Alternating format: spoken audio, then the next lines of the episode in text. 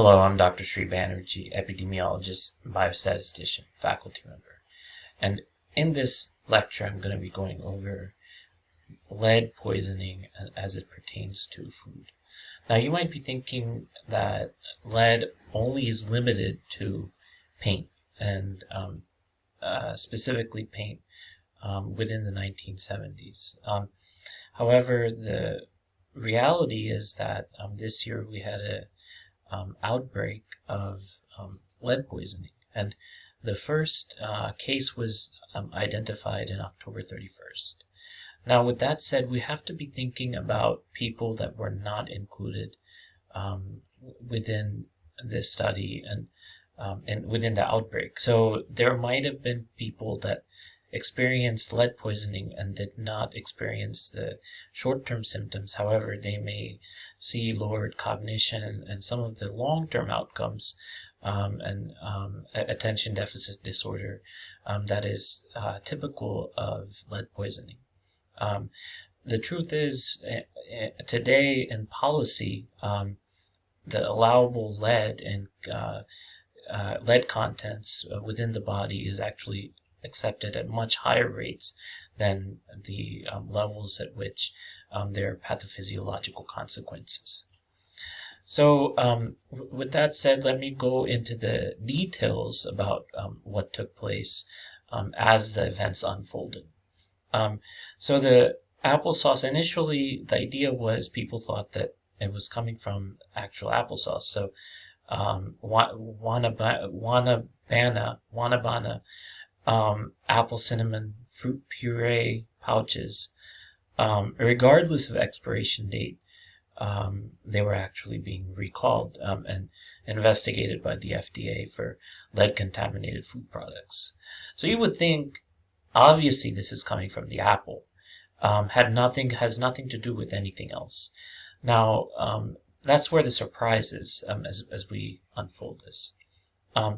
so, what was recalled was the Wanabana and then um, Schnucks, um, and all of them were cinnamon flavored applesauce pouches, and then the Weis cinnamon applesauce pouches.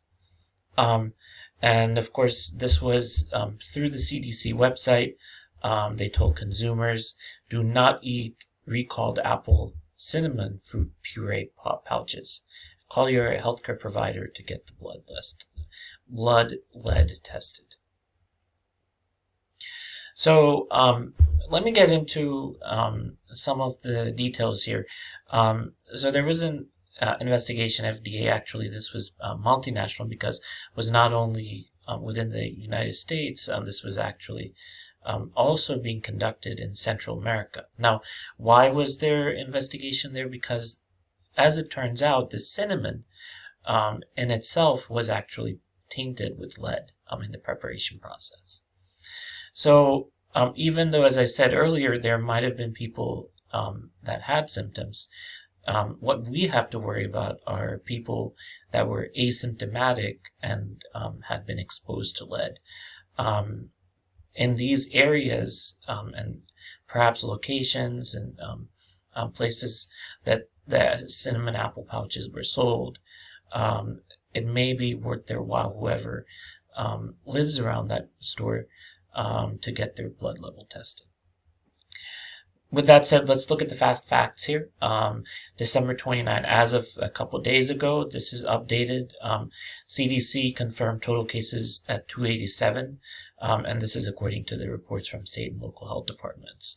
So total was 287, confirmed cases 80, probable cases 187, and sus- suspect cases 20. Um, and so even a few hundred is um, quite quite um, a lot more than there should be. Um, however, again, the asymptomatic um, lead exposing um, is something that is needed to investigate. how many states were involved in this? this is what is alarming.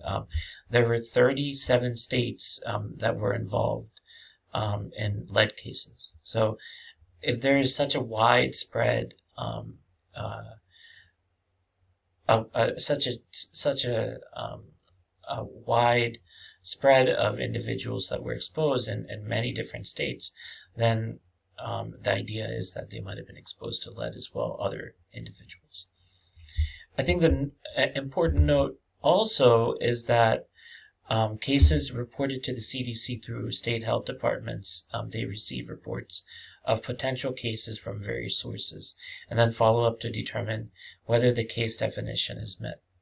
Um, so the person, as I was saying, this is not actually very accurate because the person actually has to have a level of 3.5 micrograms per deciliter um, to be considered um, pathological lead levels.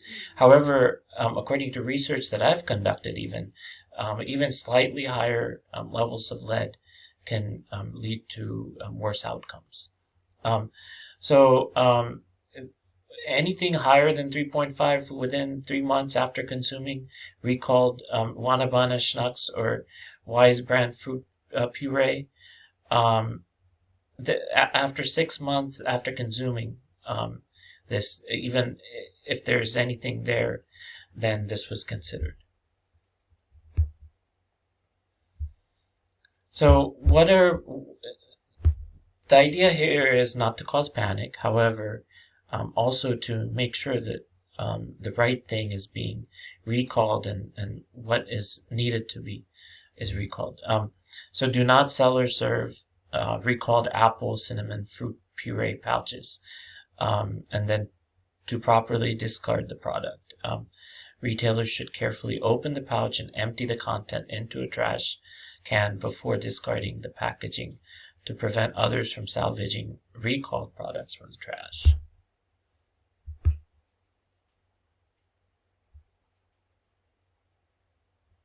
So what I'm I'm gonna wrap this up with this. Um, what are the four symptoms of lead exposure? Well, abdominal pain, constipation, and nausea. Um, these are some important symptoms that people um, experience with lead, um, and children as well. Um, however, not limited to that, there's un- uh, underperformance in schools, um, lower IQ, and the inability to pay attention. So th- these are the um, mental and uh, neurological symptoms. however, there's pathophysiological symptoms, um, like I said, abdominal pain, anemia, and so this would perhaps cause weakness and fatigue, and then sometimes even severe neurological symptoms such as seizures, encephalopathy, and coma.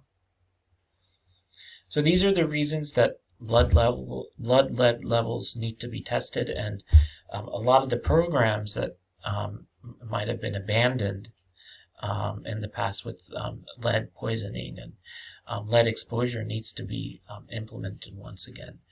Um, so th- this is what the story was um, with lead. I hope this has made some sense. Thank you for listening.